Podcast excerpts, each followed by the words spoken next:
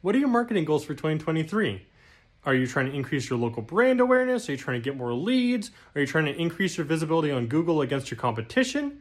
All of these goals are very important, and you have to start setting up those marketing systems now so that come January, they're ready to launch.